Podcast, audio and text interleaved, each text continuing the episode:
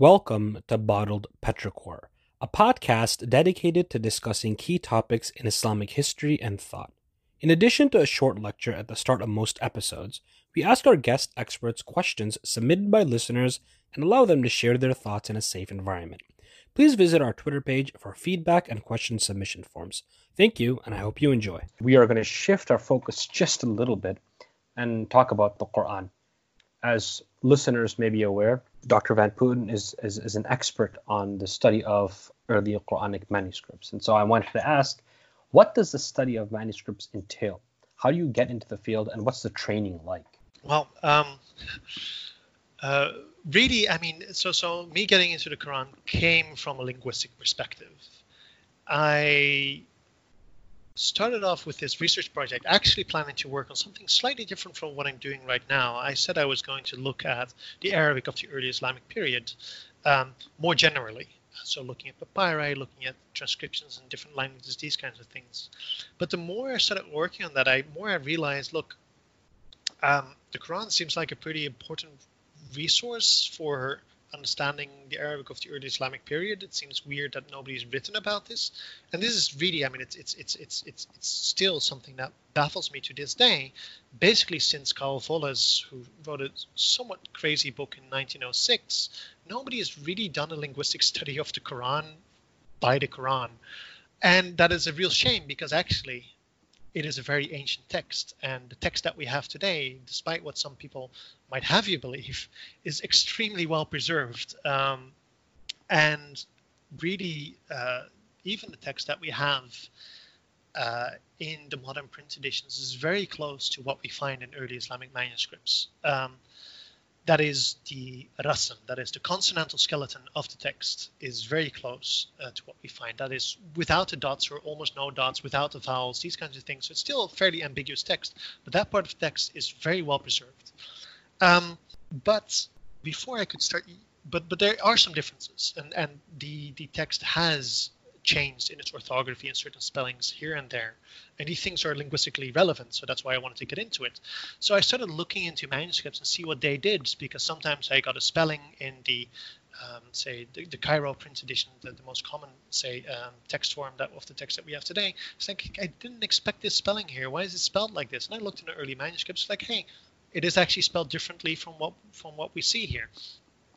And that made me realize how important it is to look at these manuscripts and better understand its textual history so we can also understand the linguistic history of the Quran. So that's basically how I got into it.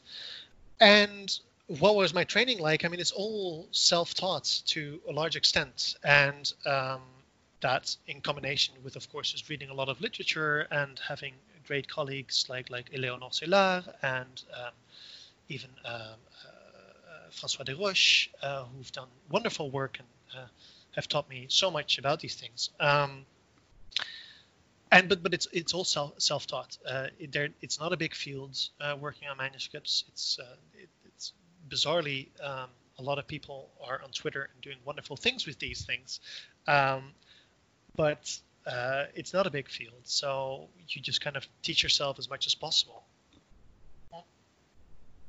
But what does it entail? Um, well, there's all kinds of ways you can look at a manuscript. So first of all, I think one of one of the things that interests most people is how old are these manuscripts and how do we know how old these manuscripts are. Um, frustratingly, we have very few early complete Qurans. Uh, very often, uh, large parts are missing. Uh, sometimes smaller parts are missing, but we hardly ever have complete things. And moreover, we hardly ever have a written date on these manuscripts. Um, so for the first two centuries or so, we basically have no dated manuscripts. That is not to say that in the first two centuries there were no manuscripts. Um, but we have to figure out ways to show that they're older than um, you might want to put them. Um, and how do you do this? You look at the script, the script style, how does it develop? How has it developed over time? How do these things interrelate with each other? You look at the um, at the ornamentation uh, and see if you can make certain connections with certain other art historical objects and see if you can say something about this. This was quite spectacularly done by uh, Francois Desroches when he started looking at manuscripts in the so-called O1 style. This is in his Qurans of the Umayyads, where he shows very nicely that a lot of the ornamentation is actually very similar to, say, early Umayyad mosaics on the Dome of the Rock and these kinds of things. Um, and shows, well, clearly there's some kind of connection going on here, which means that we must be placing these manuscripts in the Umayyad period. And then you look at other manuscripts, like these look clearly earlier, less developed, so they must be even earlier. And through kind of placing these things in relative chronologies and using the few dated manuscripts from later that we have, we can kind of get an idea how old are these things. So that's one of the important things that we do with the study of, of, of, of, the scripts. Um, other things of the study of these manuscripts is okay how did the spelling develop what kinds of variants do we find we do sometimes it's rare it should be said we do sometimes find a variants in the text that are different from what we have today and sometimes meaningful differences something that actually affects the text and that's something of course where people who are interested in you know more text criticism and uh, that kind of side of, of, of the Quranic text are very interested in um, so that's another side of this. Um, yeah, um, and then to some extent, uh, what I'm myself interested in is indeed uh, just real textual history. Where does the text come from? How did these texts interrelate? Who copied from whom? How did that develop? Uh, where did it get started? Um, and who standardized the text? These kinds of questions are things that we uh, look at. And you're talking about some of the, the dating of some of the manuscripts that we have. What what's the date of our earliest manuscript of the Quran, and what's the date of the first complete copy of the Quran? Yeah. Oh. Um, that's um, well, they're not easy questions to answer. Um, so, since we have so very few dated manuscripts, it's hard to say. Um, but we have a couple of contenders for the earliest manuscripts, um, which some of them have been carbon dated, uh, which helps a lot, but at the same time sometimes give strange results. Um, and strange results because they are they, they disagree a lot from one another, etc. Um, and some of them are dated earlier uh, than ones that look older to our eyes, which is a very subjective thing. So sometimes we need to take these things seriously. Um, but the earliest manuscripts that we have come from, say, the early seventh to mid seventh century. So let's say, you know, um, so for for carbon dating, we get them around 650 to 700 already. Um, and 650 is the traditional date that the that uh, the Quran got standardized. Um, so we really have them that early. Uh, there's some reasons to be a little bit skeptical of the exact dating of that. There's questions that are kind of technical and which uh, should definitely be left up to experts, which I'm not. Uh, Hythem Sidky, for example, who is also very active on Twitter, uh, has much better understanding of these things and says that there might be a reason to expect a offset of about 19 years from the um, from the date that the carbon dating gives. Uh, that would give some of these dates a slightly less awkward dating, but even then, uh, we still need have a lot to do before we really know how to integrate uh, the carbon datings that we get. Uh, that being said, uh, they do start to converge. The ones that we consider old are definitely always dated earlier, and the ones that we consider late tend to be dated later. Um, and they do all converge around the seventh century. It's clear that whatever's going on, even if you know we're apparently completely wrong, uh, I'm a big proponent of the traditional story of the standardization of the Quran. Um, but even if that turns out to be wrong, it's not going to be wrong by 50 or well, it's not going to be wrong by centuries. You know, it's going to be wrong by decades. And when we look at complete Qurans, um, the earliest manuscript of the Quran that is complete is probably Arab 399 and that is a manuscript that is held in the Bibliothèque Nationale de France. Um, and that is really much later. It's written in a style that is um, quite typical for the mid third Islamic century. Um, but its official date that is written on it is somewhere in 190 Hijri, 180 maybe, which is much earlier than other manuscripts in this style. Um, if that date is correct, which I don't think is completely unrealistic to be correct, then uh, that would be the earliest example of a complete Quran that has an actual date on it and is just completely present from front to back, um, basically. Uh, we have other manuscripts which are probably earlier, which are basically complete. Uh, there's one manuscript um, in the Topkapi Palace in Turkey, uh, which is more or less complete. Um, it has a couple of pages missing here and there, but it's just clearly due to damage and not because uh, those pages were not there or anything like that. And that's probably mid 8th century, maybe a bit earlier than that. We, who knows? It's hard to say because we don't have an exact date on these manuscripts. Um, so that that's kind of the the overview of say the dating of these things. But really, already from from very early 7th century, we have manuscripts, and that's quite clear. And then, really briefly, what jumps out at an individual who's studying these manuscripts, Well, which will help them determine the date of uh, of this particular manuscript? Yeah. Um, well, it's hard. it's it's it's really difficult. Um, so one thing that we kind of look at, uh, but which I think is sometimes problematic. So there's a distinction between Hijazi manuscripts and Kufi manuscripts. And this distinction comes down to, well, first of all, for Hijazi, we often say they have slanted alifs and slanted ascenders. So anything that goes up high, so a lam or a kaf or an alif, but especially the alif, are very slanted. While today an alif would be written as a straight line, uh, a straight vertical line, they are quite slanted in these early manuscripts. And it's clear that the very earliest manuscripts very often have these slanted alifs. Um, and that slant disappears in the Kufi manuscripts. Um, uh, but that's not the only difference which makes manuscripts look old or late, and it would be very uncomfortable if we would only date by the slant. Um, sometimes things have been called Hijazi, which I don't think should be called Hijazi, just because they have a slant. Um, well, I don't think that is the main distinguishing factor.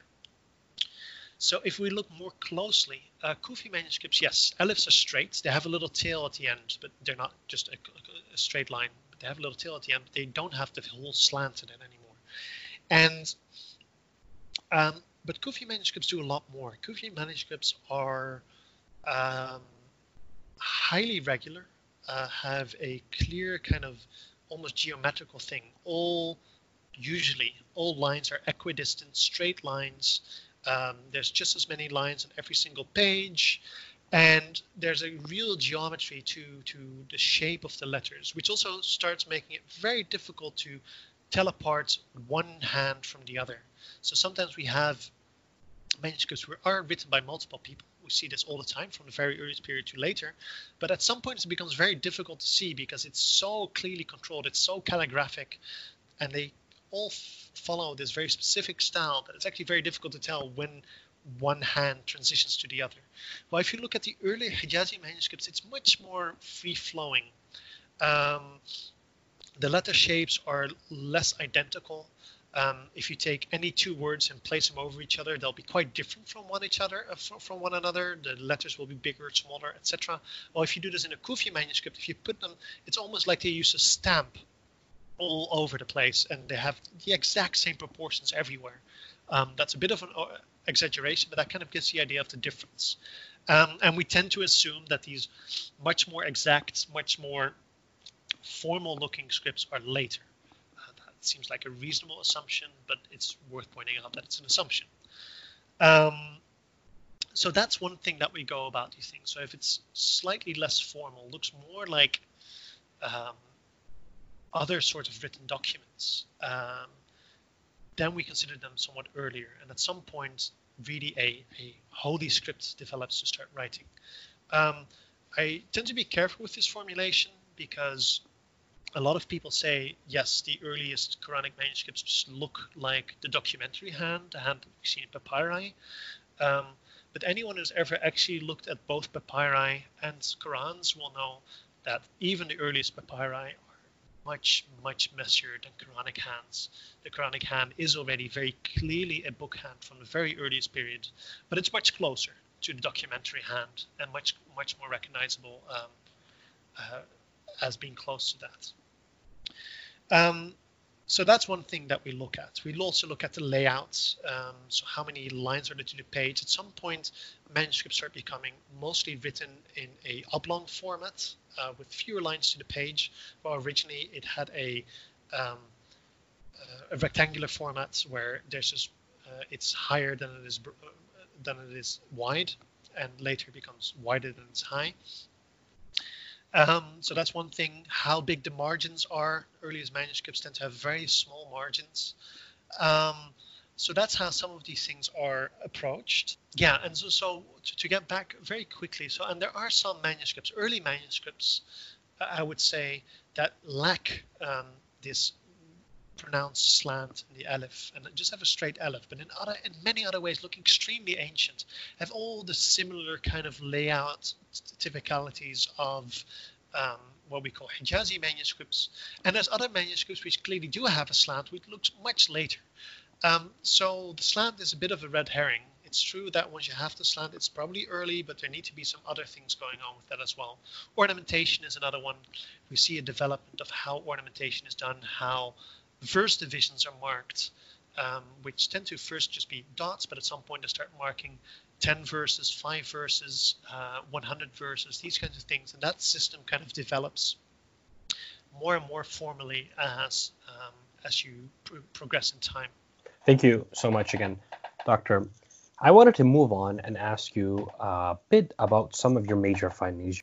you have a paper from 2019, I believe, uh, The Grace of God as Evidence for a Written Uthmanic Archetype, the importance of shared orthographic idiosyncrasies. And I think this is a very important paper. And I believe I heard about it actually in early 2018 by a professor in an early Islamic history seminar class that I had and he mentioned. I assume that this this paper was presented before it was um, published. Uh, Professor. Donner actually. Yes, uh, yes. He had mentioned, it, and he was very impressed with the with the findings, and I think this was pretty convincing for him, and it was for me, and I think pretty much everyone else that I've discussed this paper with was pretty convinced by the findings. I was just wondering if you could just briefly just tell us well, what you did and what you concluded in this in this paper. Sure. Yeah. Yes. So I, I had I had presented this before, and Fred Donner. I know him very well, and uh, he he got to hear it and was very impressed by it. So yes, uh, it makes sense that you would have heard it sooner. So one thing, one of the main questions within, say, uh, the history of the Quran is like, where does it come from? When was it standardized? How did this develop? Um, and for a long time, especially in, in, Western academia, there was a lot of uncertainty about when this happened, who did it, and whether um, it was to be whether we should consider the traditional narrative to be factual and historical or not. Um, so let's first do the traditional narrative. Uh, the traditional narrative is that the third caliph, Uthman, around the year 650, um, decided to make a standard version of the text, um, presumably because of um, because of the expanding empire and fears that people might start developing very different versions of the text, they wanted to make sure that everyone agreed on a single standard text.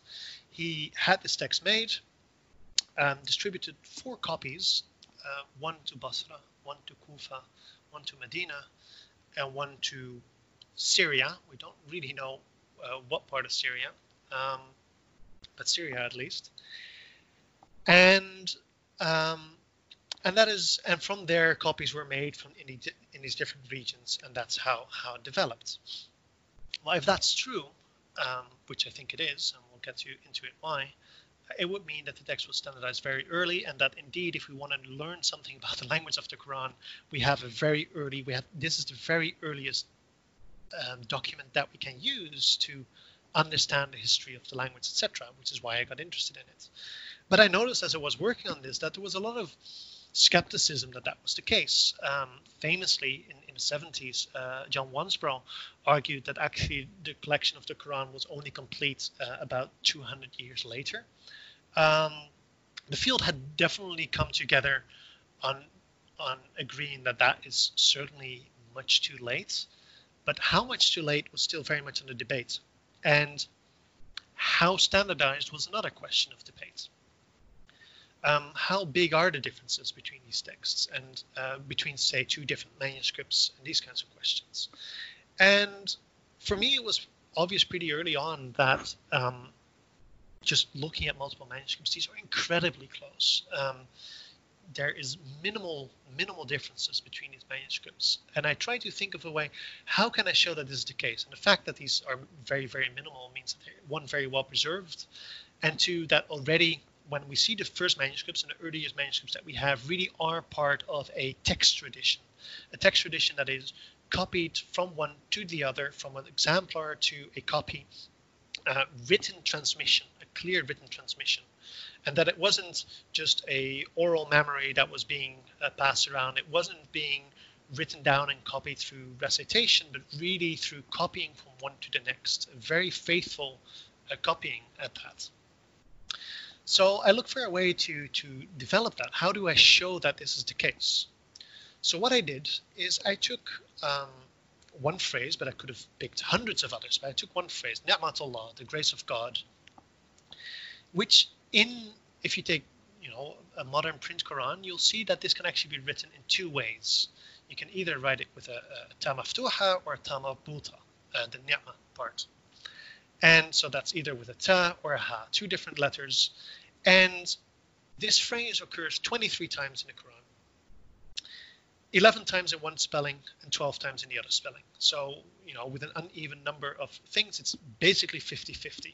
Well, seeing that kind of spelling, seeing that it's 50-50, um, you are confronted with the realization, well, apparently this was just random, right? This was up to the scribe uh, to, to write in one way or the other. Uh, apparently it was someone's choice to do this and choice to do one thing in one place and one thing in the other. So, um, but that brings us to question okay where does this come from exactly? And so what i started to do is i started uh, collecting this phrase in all quranic manuscripts i could get my hands on. I look at i think 14 in my article but i actually looked at like 30 more and it just continues to be this pattern and what shows is every single place in the quran where you find one spelling or the other every single manuscript agrees that in that place it should be spelled in that way or the other way. Um, so they don't disagree with each other. All these manuscripts have the exact same spelling in the exact same place. And there's no other way to explain this except that they were basically copied from one another. Why? Uh, because there's no difference in pronunciation. These are just two spellings for the exact same phrase. Um, you cannot argue that it may have been pronounced some, some differently, whether there was something going on there that maybe it was understood as something else. There's no doubt that we're looking at the same phrase. Um, there's complete agreement that it's the same phrase, etc. And uh, it's clear from the context that it's the same phrase, but spelled in two different ways. And in all these manuscripts, they keep on using the same spelling in the same place. Well, this can kind of be compared to a um, so how this transmission works can be compared to, say, if you would have a student who uh, hands in a paper and the contents of the paper are strikingly close to that of another student. Well, there can be two answers. You, you call them in and you say, hey, what's going on? These texts are exactly the same. And one student says, well, you know, we just uh, talked with each other about this paper and this is uh, this is just us just completely agreeing with each other, and that's why the text is exactly the same. That would be a kind of oral transmission that gives us this. But then if you start seeing that um, both papers have typos in the exact same place everywhere, well, it's completely, completely unthinkable that uh, two students would be making the exact same typos in the exact same text in all the same places. And when you find that, you know that one person basically just copy pasted the whole text, and that's what we get. Well, that's what we find in Quranic manuscripts. Um, maybe people might find it somewhat uh, uh, unpleasant to talk about typos in the Quran. Um, it's not quite a typo, but they are variant spellings. This is quite typical, say, in pre-modern, pre-standardized uh, spelling uh, practices. We often see that some words can just be written in multiple ways, and that's perfectly fine. That's what we see in the Quran, which is not quite the same as a typo, but it helps kind of conceptualize it. So this clearly shows a very early written transmission. It shows that every single manuscript, except for one, which we might get to in a second, uh, but every single manuscript clearly derives from a single copy, and they were constantly copying from each other, and that's why all these spellings look exactly the same. Um, so we know that there was an archetype. We know that there was a starting point uh, from which all of this spread. And there are some reasons to, to assume that there were actually four copies from the starting point, uh, which were indeed distributed to, to Basra, Syria, Kufa, and Medina, which is perfectly in line with the traditional uh, narrative of how Uthman standardized it. Um, that helps a lot make the case for an early standardization that that early standardization was indeed done by Uthman. So then I started looking at okay, so we see these spellings and they're very clearly preserved and everything is there, right? All the wording is always the same. It's not just these words, just everything is more or less identical. There are some differences between manuscripts, has some differences in copying, but getting this signal of uh, an orthographic idiosyncrasy like this, where two words can be written in two ways, but people don't actually disagree when it's written in one way or the other, or manuscripts don't disagree with each other when it's written in one way or the other, that clearly points to a single archetype, a single beginning point. And then if you look at these manuscripts that have this signal, this archetypal signal, uh, as I call it, um, they are dated so early, that is through carbon dating, that is through uh, our paleography, so incredibly early, and still they must have still a another um, ancestor that is earlier.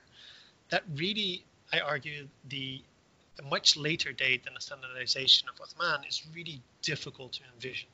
Technically, this argument doesn't cannot argue for that it wasn't earlier than Uthman, say maybe in, in the Prophet's time. Um, but I think if that was the case, the tradition would have probably communicated that. Um, and the fact that it so explicitly doesn't, while it would have probably been nicer to have a completely written text earlier, um, is a good reason to assume that actually the attribution to Uthman seems to be correct, and that yes, the text was very well preserved from that very first point up until today, uh, basically. Um, and that's kind of kind of the, the the gist of the argument. So thank you again for that. Uh, you know, summarizing that very very important paper, and I urge listeners to read that paper and to engage with it uh, as critically as it possibly can. Again, yes, that's it's open access, and so there's less of an excuse. Um, so I, I want to move on, kind of to I guess the culmination of, of, of this this discussion. So how how does modern research agree or disagree with the claims made by pre-modern scholars of the Quran, and really the, the whole Islamic tradition when it comes to its recording, its codification, its transmission, the fact that it's never been altered, and its verse numberings and surah order. And I can repeat this as we go on. Yeah, sure. So one thing it shows is, well, first, this text was clearly codified early. Uh, we know that much. We know something about about its its textual history. We know how this text was distributed, how it ended up in different places, um, and um, we learned something about its spelling. So now that we have some certainty that the text was written down very early, which would have been clear for all kinds of other reasons. First of all, the spelling system that the Quran uses is radically different from, say, what later become well, radically different is a big word, is quite different from what becomes the um, standard writing system. And it has very obvious hints that seem to suggest to me, at least, that it was indeed written down um, in the language of the Hijaz, uh, in the uh, Hijazi language, which makes historical sense if indeed the Quran was standardized in Hijaz by Uthman. Um, but of course, uh, makes for some questions elsewhere. Um, and it is clearly part of a writing tradition. It seems to know how to write things. It's not um, that this is the first time they're writing something, and it's also quite different, it should be said, from pre Islamic Arabic written in the Arabic script uh, from other regions. So if we look at more northern uh, uh, written Arabic, um, they clearly have a different writing tradition. So, say this is the, the post Nabatean kingdom, Nabatean Arabic writing. Um, by this time, we start really seeing quite a lot of something that's very close to Arabic with some um, through it, and they really have different writing practices. They spell things differently, do things differently, and it seems quite clear that the Quran comes from a context where this writing practice has been adapted to uh, the dialect of the Hijaz and that they were using this already, which suggests that they really were writing in a kind of vernacular that they knew at the time and used this spelling to write the Quran. There's actually some some transmissions uh, in in the tradition that mention this and say, uh, you know, whenever you disagree, make sure that you just spell it the way you should spell it if you if you would be a Qurashi. This tells us something at least about the literacy of of, of the region, right? We know that. Um, there must have been something. It's not like they, they invented writing out of nothing. It, there was a long history of writing, um, but there's also clear innovations in the Hijaz that have happened between the pre-Islamic period and the Quran showing up. And there's a gap there. We don't have a lot of inscriptions from the pre-Islamic period, specifically from the Hijaz, especially from the relevant part of the Hijaz that is around Mecca and Medina. Um, we don't really have anything. We don't. There should be a lot more um, archaeological uh, research that should be done, epigraphic research that should be done, and hopefully some stuff will start showing up. Um, but it seems to suggest that that there was something going on with this.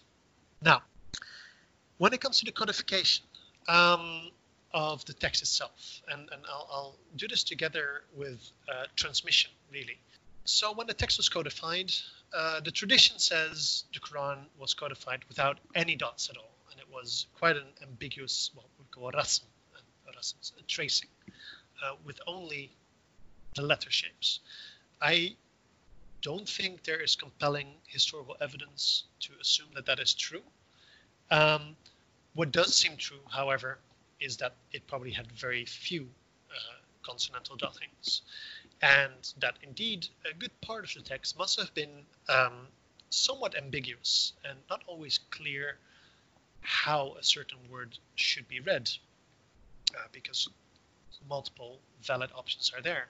And this kind of multiple valid options we see actually appear in the reading traditions. We see that reading traditions sometimes read a sentence both as active or as passive, and it just you know comes down that it could just be read in both ways from the way it is spelled.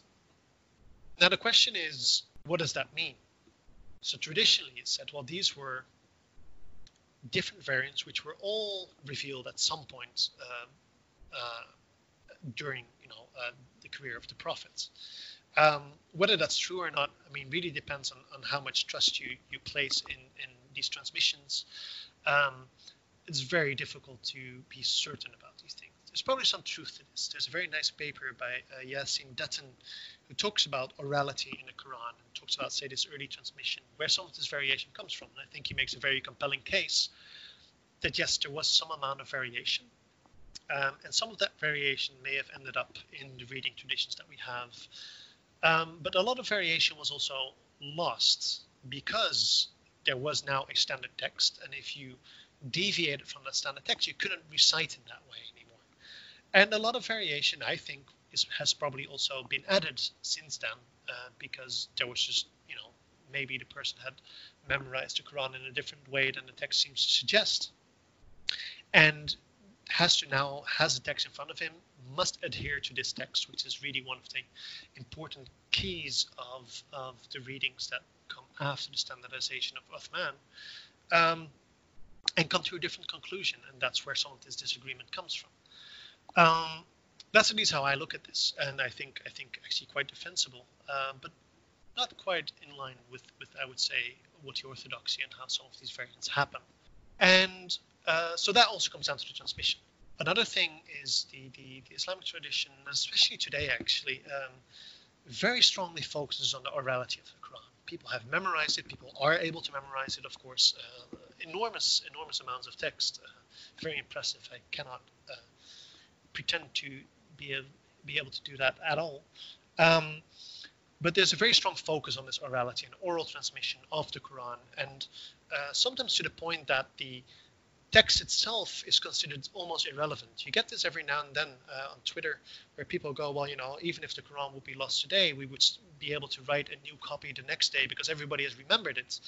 And uh, while that's true, uh, to some extent, you would be able to get the recitation back, but you would not necessarily be able to get the rasm back, the original um, written texts.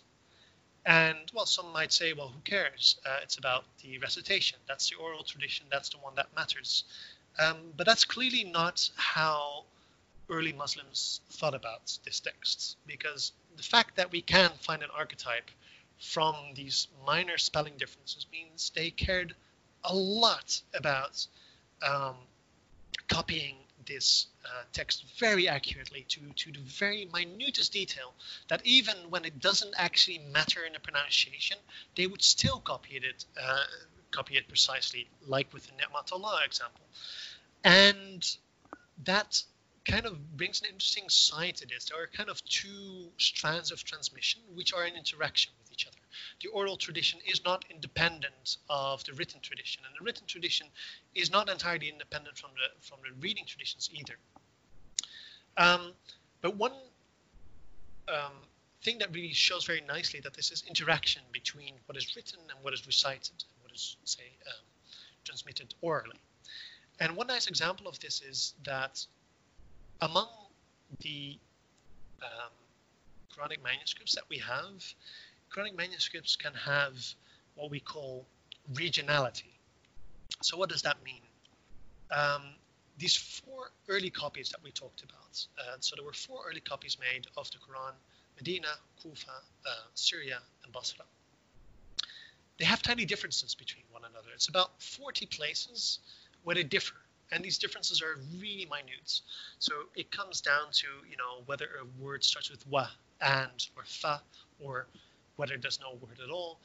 Um, you know, some of the regional differences can be can be can be slightly bigger. Um, so you get this uh, example where uh, some readers will read "qala," he said instead of "kul," say. Um, these kinds of differences. And there's a couple of these. Um, and these differences are reported by by by the um, by the Muslim tradition. It says you know uh, the manuscripts or the mushafs in, in Syria have these variants, the mushafs in Medina have these variants, and he lists these quite nicely. And these lists, you can use them on early manuscripts and actually see, look, this is clearly a Syrian manuscript, clearly a Medina manuscript. Sometimes it gets a bit messier, but it tends to get messier in later manuscripts. Early manuscripts are very, very accurately copied. Um, hopefully, a, a, very nice article uh, by my colleague Hythem Sidky uh, will come out uh, on this uh, topic, and he shows very nicely. It's very, very um, precisely. Uh, it's very, very precisely corresponds to what the tradition transmits. Now, if we look at the reading tradition, so the recitations that are used in these different regions, they follow the uh, the text of these different regional variants, the regionality of these manuscripts, very closely.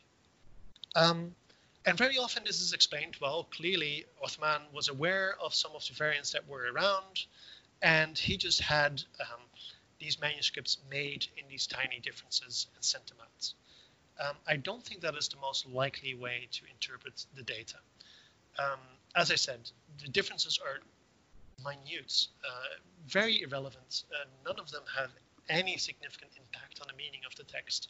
Um, they're just mostly, just, you know, tiny variants.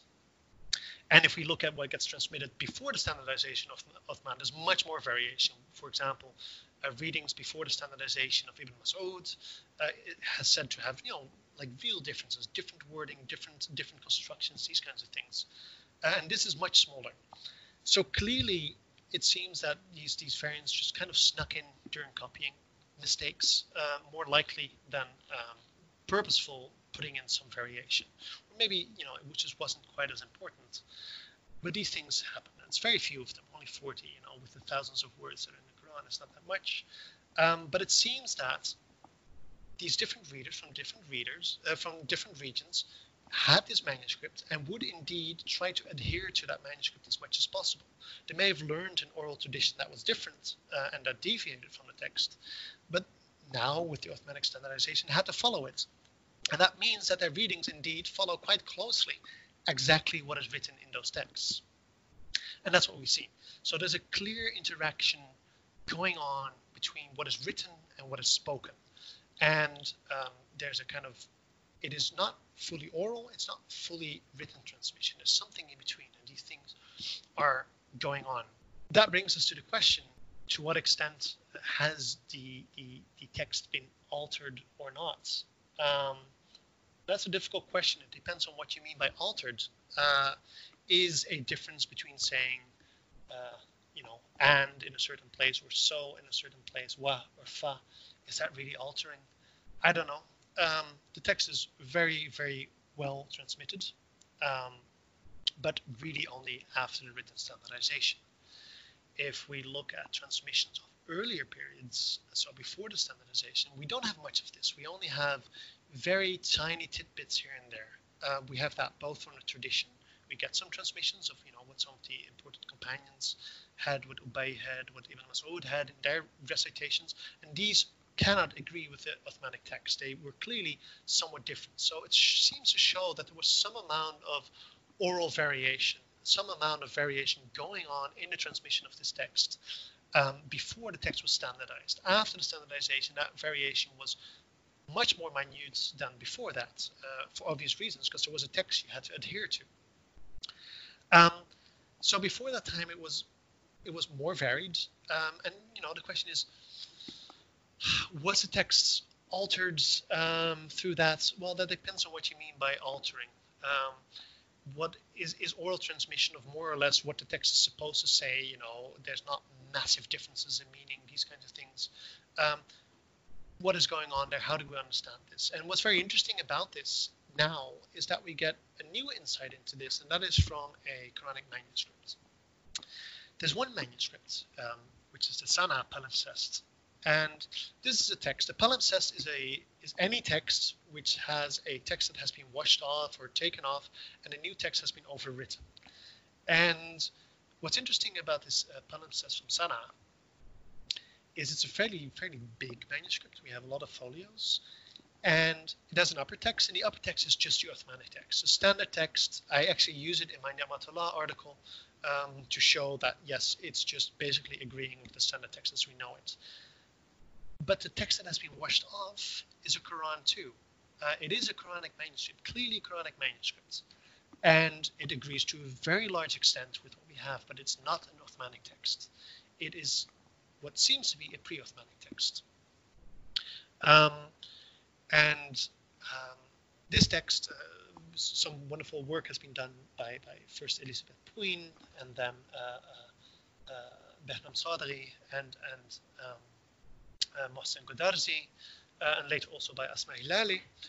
This text clearly deviates from the standard text in certain places. Um, this means transposition of words um, or leaving out certain parts, uh, assimilation of certain phrases and certain formulaic phrases which are very similar in one place or the other.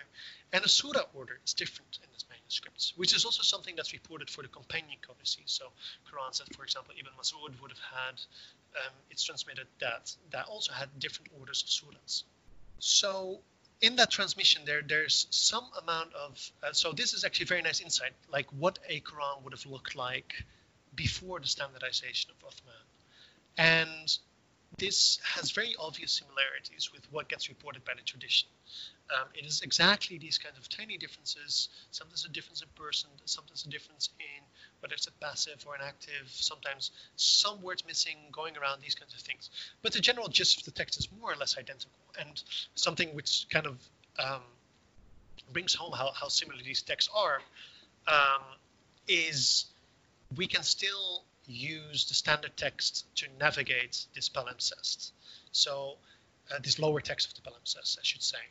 Um, so we will still talk about, you know, Surah Al-Baqarah, verse that number or the other. That works just fine. We'll find it. It's there. Um, I think there's one place where two two ayahs, uh, so two verses, are um, transposed, but mostly the verse order is exactly the same still but within these verses there are tiny variants here and there. So this is the kind of variation I think is likely to be attributed to a pre-Uthmanic time, which doesn't necessarily mean that the manuscript itself is pre-Uthmanic. It could be that after the standardization of Uthman, not all regions were immediately taking up this new standardization of the text and continued certain other textual traditions. This is transmitted, uh, especially for Kufa, where people are said to adhere to the recitation and the Mus'haf, uh, so the, the codex of um, Ibn Mas'ud for, for quite a long time, for centuries after the thing. Whether how much of that is true, how much of that is historical, is a big question. But we see that there was some amount of disagreement on whether you really had to stick to this Uthmanic text, and only the real orthodoxy of only sticking to that text may have taken a bit longer. Um, so, and this brings us to you know questions of verse numbering, surah order. Um, so in the Uthmanic text, the surah order is fixed. And in the Uthmanic manuscripts that we have, the surah order is um, identical in any single manuscript. We never find a difference. Uh, there's a tiny group of manuscripts that sometimes has slightly different orders. Um, I'm working on that. I cannot say much about it right now. Uh, there's something going on there, but basically the standard Uthmanic text always has the um, same surah order. Also, it always has the same verse order. That's all the same. Um, so it's very, it's just very accurate from start to finish. And, and so questions of, you know, is maybe uh, a whole surah, a whole ayah missing, whole surah missing, that just doesn't show up. Um, it's very clear that this text was complete from the start. Um, there's no conspicuous absences in, in early manuscripts. There's no, uh, there's never one verse to the other that doesn't go in the order that we expected them to. Sometimes there's omissions. Um, but very often we can understand these omissions as accidental omissions because two things, you know, an I skipped, two, two verses were very similar. They, you accidentally continued copying somewhere else where you should have, and very often gets corrected, sometimes even by the same uh, scribe. Verse numbering, though, is quite different. Um, even today, uh, the different reading traditions follow different verse numberings. So there is a Kufan numbering, there's a Medina numbering, there's a Meccan numbering, uh, there is a, a Himsi and a Dimashqi uh, verse numbering. And um, these differences are differences we see in manuscripts. And um, early manuscripts sometimes do strange things with, with verse numbering. And it seems that this was quite as standardized as, say, the rest of the text. Apparently, you could have different opinions on where verse divisions were supposed to go, and we do find different uh, opinions of where the verse differences are supposed to go. But even these um, seem to get somewhat stabilized quite early on, and we can often say, you know, this manuscript is clearly has a verse numbering which is related to the, the standard Syrian uh, verse numbering that we know today, or this one looks like the standard Medinan verse numbering. Uh, but this is something we look at when we look at manuscripts. We look at regionality of the rasm, so some of these differences. We look at the verse numbering and how these differ from one another. So these are some of the things that we see. And one final question uh, while we're on the subject, and you did delve into this a little bit. Is there evidence in the manuscripts of a phenomenon that has not been recorded by scholars of Arabic or the Quran? And if so, what are the what are the implications of this? Yeah. Um, so we do find this. Um, so so some of the variants. So so when we look at the Sana'a uh, palimpsest, um, whenever I say Sana'a palimpsest, I will mean the lower text. Uh, some people are very pedantic about this. I'm not. Uh, the upper text is just not that interesting to me. So I'll say Sana'a palimpsest. The Sana'a palimpsest clearly has some variants which are not recorded by the tradition. It also has some variants which are non-canonical but do get recorded by the, uh, by the tradition. So that's cool. Um, and that is uh, something we see. Every now and then we see consonantal dotting in early manuscripts, which reflect readings which are not um, recorded in the Islamic tradition. Um, that's rare, but it occurs. What's interesting, though, is that in later manuscripts, these things change. Um, and this is, we're, we're going to talk about um, manuscripts that start using vocalization. That is, they start writing vowels. Um, the earliest manuscripts don't have any vowels at all. So they don't have the fatha, the kasra, the dhamma, these kinds of things. They're all absent. They don't have a shadda. They can't write these things. Uh, they only write the letters. Um, but at some point, they start writing vowels. They start adding vowels, and it's they're, gorgeous manuscripts. This is in the Kufic Kufic manuscript period, um, and they start using mostly red dots to write um, the reading traditions. So the reading traditions that are associated with the recitation of the Quran. And something really cool comes out of that. Once you start looking at that, um, you find that it is absolutely filled with forms that are not transmitted. Um, let me modulate that a little bit. So, very often, specific variants that we find that are in these manuscripts, written in these manuscripts, are variants that are known to the tradition. They are recorded, and they'll say, yeah, you know, this person read it like this, this person read it like that. Um, but as a whole, if you take these vocalized manuscripts, very commonly you find that they have systems and they have a complete reading which does not agree with the canonical readings as we know them. So let's go back to the canonical readings real quick. Um, canonical readings, as we know them, so there's 10 different readings, and these are systems, they're complete, right? So every so once you follow a one reading of the Quran, you follow the every single word is basically determined for you how you're supposed to read it. So every variant in wording is different, every difference in grammar is basically done. So these are complete systems, start to finish of the whole Quran.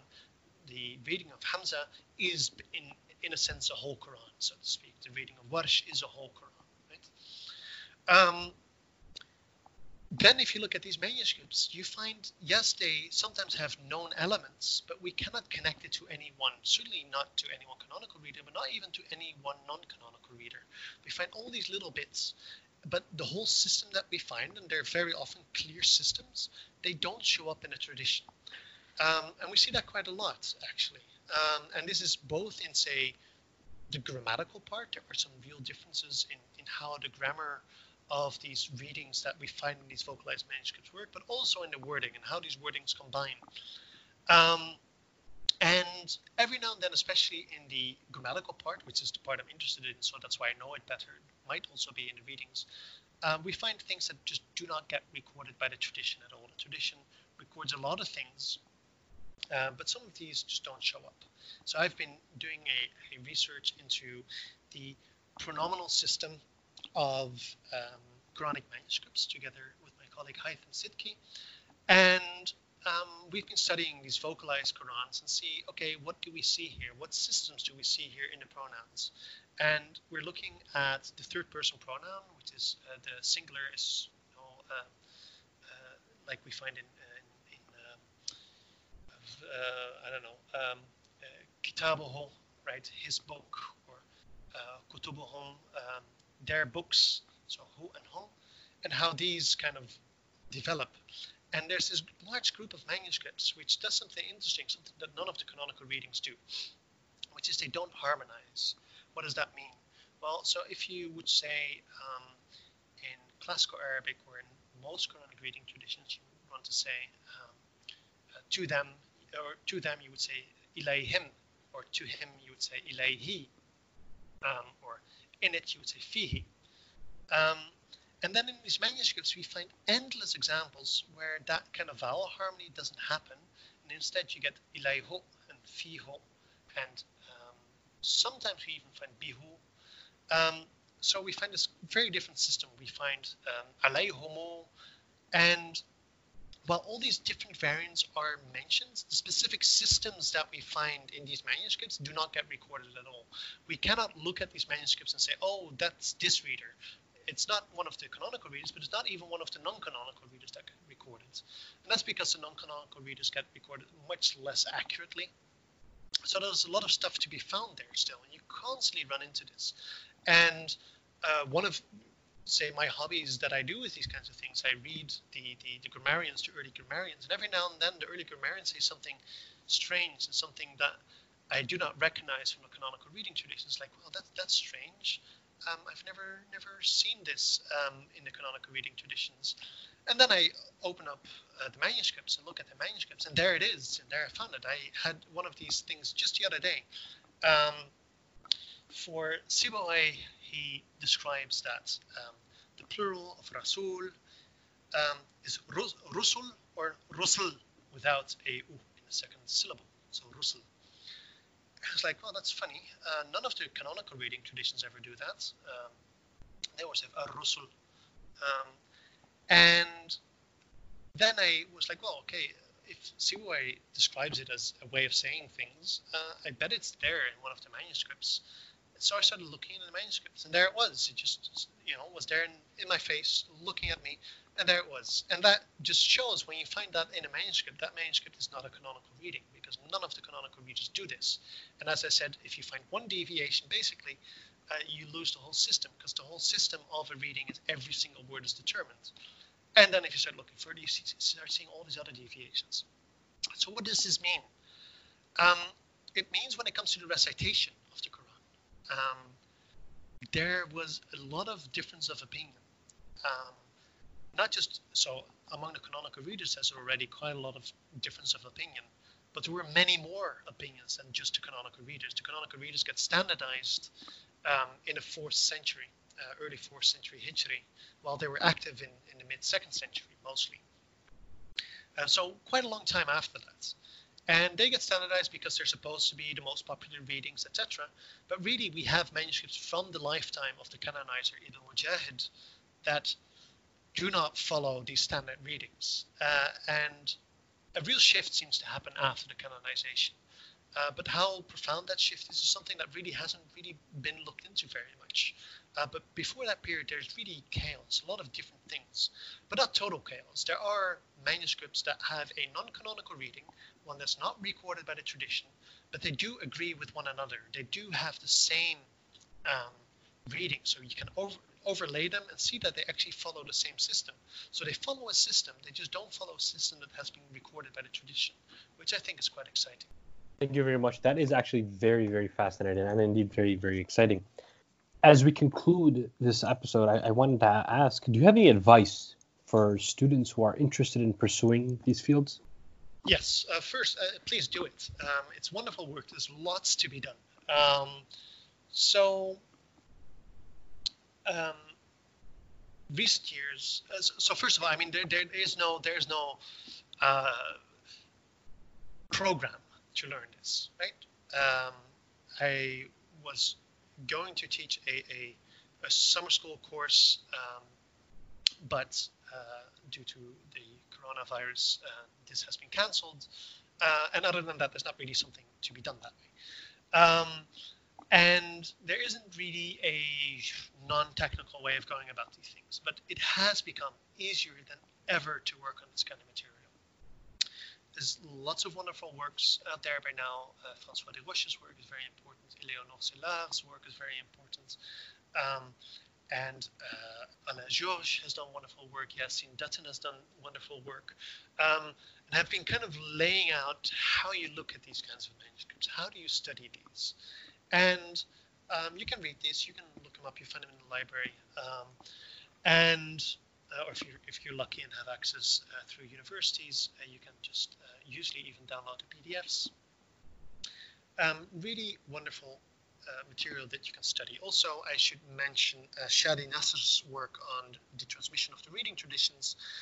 That's really wonderful. That's less interested in the manuscripts, but more in the reading traditions. And, it's really quite good. And a new book of his is supposed to be coming out very soon. And but what's nice is that you have access to these manuscripts. Most of these are digitized by now. So one thing that should absolutely be mentioned, it's what got me into working on this material, is Corpus Coranicum. Um, this is uh, corpuscoranicum.de. It's a German website. It's uh, run by um, a group of researchers in Berlin. And um, they it, it is a just an absolutely fantastic resource, especially for earlier manuscripts, not so much for later manuscripts, although this, they started incorporating those too, um, where you can look through the manuscripts and say, okay, I want to find um, this uh, surah, this ayah, uh, and show me this. And then it'll just display a manuscript and I'll have a little menu. You can just look at all the manuscripts that have that surah and ayah. And you can just navigate by them. And some of them are transcribed, some of them only have the picture, but there it is. And um, that allows you to look at an enormous amount of manuscripts in a very short time. You can do this kind of comparative stuff, see how they differ from each other, and see how they look similar to each other, which very often they do. And also look how they look similar to each other compared to the modern print editions. There's some um, I would call mistakes, although some people don't like it when I call them mistakes, but mistakes in the standard text as we have it today. And um, where there's slight variations from how the early manuscripts write them. It's actually incredibly accurate, uh, the, the, the, modern print editions. Um, but they do deviate sometimes systematically from the early manuscripts. The early manuscripts agree with each other. And looking at these early manuscripts, you can look at them, you can compare them, see how they're similar, and you can get something really cool out of that. Like my Ni'matullah article, this basically was just born from that. Uh, I couldn't have done that without the Corpus Coranicum website. So that's really wonderful. Um, but um, also uh, the website uh, on uh, the, of, of, the Bibliothèque Nationale de France, which is the largest collection of Quranic manuscripts out there, uh, is really excellent for this. Uh, it's called Gallica. If you type Gallica, you find it G A L L I C A, and uh, it just has all these manuscripts digitized. You kind of have to learn how to search for them, but um, that is something uh, you can figure out. Uh, you need to know the numbers of the manuscripts, and then you can type the name of the manuscript. You can find them. Um, also, uh, the Staatsbibliothek of Berlin is starting to um, digitize a lot too. So all of these things are starting to become available. It's um, sadly not really a, a good resource at the moment yet where you can find where you can find all these manuscripts. They're kind of scattered all over the internet, so you need to have some knowledge. Um, but people can always uh, tag me on Twitter and ask me, and I'll tell them where to find these manuscripts because um, they're in my head. Quran Gateway is making some um, work. This is another website. If you type it, you can find it. Uh, right now, is not too suited for the study of manuscripts, but is working on a database of all the different manuscripts and where they're scattered. Because very often manuscripts that we talk about, they're scattered through different libraries. So some libraries have some folios here, and other libraries have other folios there, and they kind of need to be brought together in a thing. Um, but really, the best place to start is is the Corpus Coranicum website. That has them all in place, and not all the manuscripts that I would want to use are necessarily there, and they're not always in the right quality. Uh, but they're a very good place to start, and that's easy to find and easy to navigate. You have to know some German. The website is in German. I think there's technically an English version, but just clicking around should probably uh, help people along. And, and, do you have any projects that we should be looking out for? Any any, any books you were mentioning some stuff about it earlier? Yeah. Um, so I'm currently finishing up a book uh, of my current research project. I'm doing a postdoc right now in Leiden uh, on well, Quranic Arabic, which um, I guess has the title Quranic Arabic from its Hijazi origins to its classical reading traditions. Um, I'm finishing up that right now, and I hope to finish that by the end of the school year. Um, which uh, should be in September, and then will of course take forever before it is actually published. So um, look out for that, but it's going to take some time. And next project that I'll be working on is I'll be going to the Institute for Advanced Study in Princeton, uh, and I'll be working there for half a year uh, from January 2021 uh, onwards.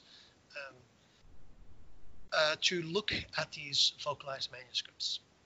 Um, the ones I was just talking about that have these non-canonical readings uh, there's one group of non-canonical readings which seem to form a pretty close-knit group. They're all written in the same style. They all seem to come from Basra originally and have this kind of reading tradition which doesn't look like anything that was recorded. And I propose to look at these and kind of do a I don't know. I'm not quite sure what it's going to look like. Is it going to be some kind of critical edition of just this reading tradition? Um, I, I, don't quite know uh, what that's going to look like, but I'm going to be looking at those and very specifically at those. Um, and after that, I don't know. Um, I'm hoping uh, some projects will go through in the future, uh, but I'm still waiting for funding agencies to tell me they'll give me a ton of money to do it. Uh, but for now, I am only looking forward to the work uh, in Princeton. So that's what it's going to look like for now. Yeah. And I wish you all the all the luck, and I'm sure people who are familiar with your work also are really looking forward to this, more of the stuff that you produce. Thank you again so much for giving me so much time. Uh, this was such a detailed and informative discussion. I really hope our listeners can benefit from it. Um, it's wonderful. It's great to, to use this format once to, to talk about these things. Very often, I, um, either on Twitter or writing about these things, but talking about it is quite fun as well. So it's great to, to, to do this. So thank you for having me. Yes, absolutely.